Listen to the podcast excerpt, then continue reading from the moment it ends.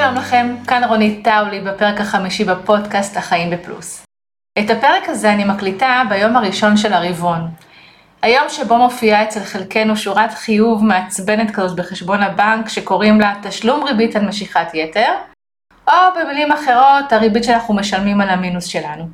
קצת רקע כללי כדי להבין מה זה הריבית הזאת שאנחנו משלמים, אז זה בעצם סכום שהבנק לוקח מחשבון הבנק שלנו, כמו שיש על הלוואה ריבית, אז גם פה מבחינתם מינוס זה הלוואה.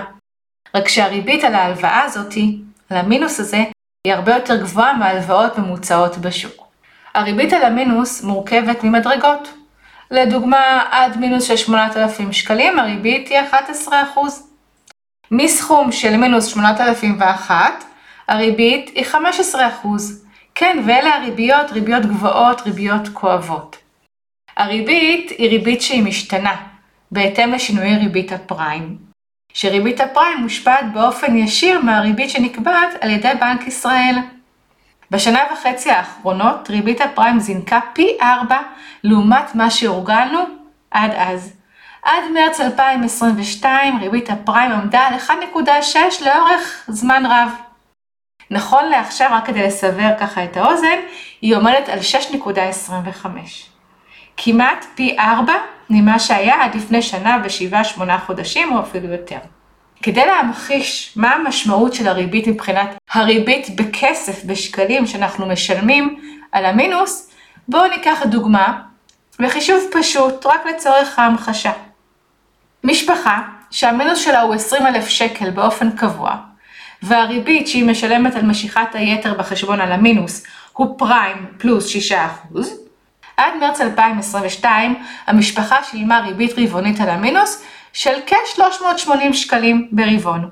היום, לשם ההשוואה, אותה משפחה בדיוק, בהנחה והמינוס שלה נותר 20 אלף שקלים קבוע לאורך כל החודש, לאורך כל הרבעון, תשלם ריבית על המינוס של כ-720 שקלים ברבעון. 2,880 שקלים בשנה, זה הריבית שהיא משלמת על המינוס ברמה שנתית. אז כן, הריבית על המינוס היא כואבת מאוד, והיום הראשון לחודש של תחילת הרבעון, חלקנו התעוררנו, נכנסנו לחשבון הבנק וראינו את שורת החיוב המעצבנת הזאת של הריבית על המינוס. הריבית על המינוס תמיד כאבה, אבל כמו שאמרתי קודם, בשנה וחצי האחרונות היא כואבת הרבה יותר. כואבת כמעט פי ארבע יותר ממה שהיא כאבה לפני, נסתכל על זה ככה. עלייה של כמעט פי ארבע באחוז הריבית בשנה וחצי, הגדילה את התשלום הרבעוני שלנו על המינוס למאות רבות וגם אלפי שקלים כל רבעון. וזה הסכום הזה שאמרתי קודם, 2,880 שקלים בשנה של אותה משפחה, זה עוד תרומה שלנו לרווחים של הבנקים. אז אפשר לשבת, לכעוס, לכתוב פוסט בפייסבוק, להרגיש באסה, וזה כל כך מובן, אבל אפשר לקבל החלטה שלא עוד. שאנחנו הולכים לעשות צעדים קטנים, צעד צעד קטנים, אבל מאוד מאוד גדולים, עבור עצמנו, עבור המשפחה שלנו, כדי לצאת מהמינוס הזה. זה מתחיל בהחלטה להיות שאנחנו לא מגדילים את המינוס. לא יותר מזה, רק להחליט שהמינוס נשאר קבוע, הוא לא גדל. שימו לב, לא אמרתי להקטין, אמרתי לא להגדיל. שהחודש אנחנו לא מוציאים יותר ממה שנכנס. מי שכבר נמצא במקום שבו המינוס יציב פחות או יותר, הוא מקבל החלטה להוציא פחות ממה שנכנס. וככה להקטין את המינוס אפילו במעט. חשוב לי לומר, גם עבור אלה שהמטרה שלהם החודש היא לא להגדיל את המינוס, וגם עבור אלה שהמטרה שלהם החודש להוציא פחות ממה שנכנס ולהקטין במעט את המינוס, הצעדים שאני הולכת לספר לכם עליהם עכשיו רלוונטיים לשתי המטרות. אני רגע פותחת סוגריים ורוצה להתייחס ללקיחת הלוואה לכיסוי המינוס. לכאורה זה הפתרון הקל, לוקחים הלוואה, סוגרים את המינוס.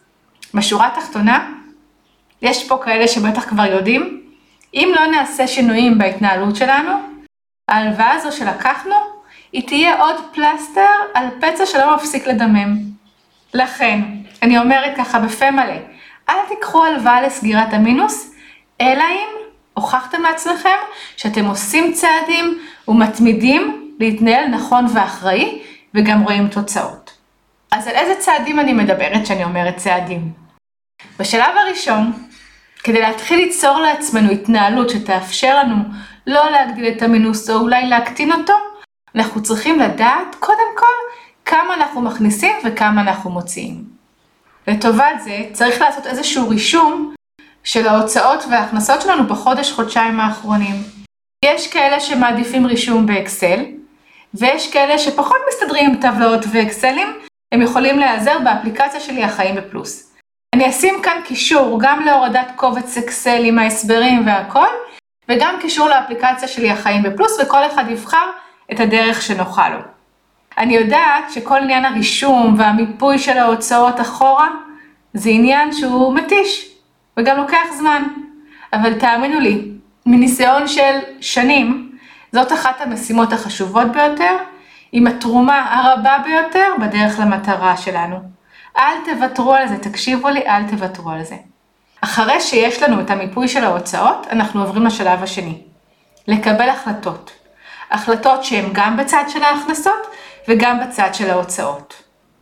כדי להגיע למצב שבו ההוצאות שלנו קטנות מההכנסות, או בשלב הראשון ההוצאות זהות להכנסות, אפשר ורצוי לפעול בשני מישורים. במישור ההכנסות אנחנו צריכים לשאול את עצמנו האם יש לנו דרך להגדיל הכנסות. זאת יכולה להיות עבודה נוספת פעם בשבוע, בייביסיטר לילדים של השכנים, שעות נוספות בעבודה, אולי לבקש העלאת שכר, לעזור לחברה או חבר שיש להם עסק וצריכים עזרה ספציפית החודש. זה יכול להיות כל דבר שיכניס לנו עוד כסף הביתה. לא מדובר פה על משכורת כפולה. גם עוד 800 שקלים בחודש יכולים לתרום לטובת המטרה שלנו. במישור ההוצאות, אנחנו צריכים להסתכל על ההוצאות שלנו בחודשיים האחרונים, אלה שמיפינו אותם בשלב הקודם, לבחון ולחשוב איפה אנחנו יכולים להתייעל, באיזה סעיפים אנחנו יכולים לקבל החלטה שאנחנו עושים שינוי אפילו במעט. וכשאתם מסתכלים על הנתונים ומקבלים החלטה, תסתכלו רק על החודש הקרוב. כל חודש מחדש, לא על כל החיים. איפה אנחנו יכולים להתייעל בהוצאות? בחודש הקרוב. ואז אחרי שהסתכלנו על הנתונים וחשבנו איפה אנחנו יכולים לעשות איזשהו שינוי, אנחנו בונים תכנון רק לחודש הקרוב. תכנון של ההכנסות, ובהיבט ההכנסות האם ניתן לתכנון קצת יותר הכנסות ממה שהיה קודם, ובהוצאות, מה ההוצאה שאני מתכננת עבור כל קטגוריה, כמה נוציא על סופר, כמה על בילויים, כמה על דלק, כמה על ביטוחים, על גנים, וכל הקטגוריות שקיימות באקסל ובאפליקציה. פשוט בונים תכנון לכל הוצאה. כשאנחנו מסיימים, אנחנו מסתכלים על השורה התחתונה. קודם כל, השורה התחתונה של הצפי הכנסות, לעומת מה שהיה קודם, האם שיפרנו? האם הצלחנו להגדיל באמת את ההכנסות לעומת מה שהיה קודם? ומה צפי ההוצאות, סך, סך הכל ההוצאות יחד לעומת מה שהיה קודם. ובשורה הבאמת תחתונה אנחנו צריכים לראות איך אנחנו עכשיו הכנסות פחות הוצאות. האם אנחנו הצלחנו או מתוכננים להצליח להקטין את המינוס או לפחות לא להגדיל אותו? האם אנחנו רואים שיפור לעומת מה שהכרנו קודם? אני מאמינה שאם תהיו חדורי מטרה ורצון אתם תראו שלפחות ברמת הכוונה והתכנון אתם מסוגלים לעשות את השינוי הזה ולהגיע למטרה. כדי שזה באמת יקרה, לא מספיק להכין תכנון ולהתכוון. צריך גם ליישם. וזה השלב הבא, אנחנו צריכים לוודא שאנחנו עומדים בתכנון הזה שבנינו, וזה אומר להיות במיקוד על ההוצאות וההכנסות שלנו לאורך כל החודש, ביום יום שלנו. לפני שהולכים לסופר, אנחנו צריכים לדעת מה הסכום שאנחנו לא רוצים לעבור אותו. לדעת שהחודש הוצאנו את הסכום המתוכנן על ביגוד, ועכשיו, עד החודש הבא, אנחנו לא מוציאים יותר על בגדים, כי סיימנו את התקציב שהקצבנו לעצמנו, אלא אם באמת חייב, ואז זה יבוא על חשבון סעיף אחר. לדעת שאולי ככה לקראת סוף החודש אנחנו רואים שנשאר לנו תקציב שלא ניצלנו בבילויים, אז אולי נצא לבית קפה נחמד? זה מה שאני מתכוונת כשאני אומרת להיות על ההוצאות וההכנסות ביום יום. להיות מעודכנים, לדעת מה תכננו וכמה כבר יצא, ולאורך כל החודש לחשוב איך אני צריכה לפעול עד סוף החודש כדי לעמוד ביעד, כדי להגיע למטרה שהצבתי לעצמי.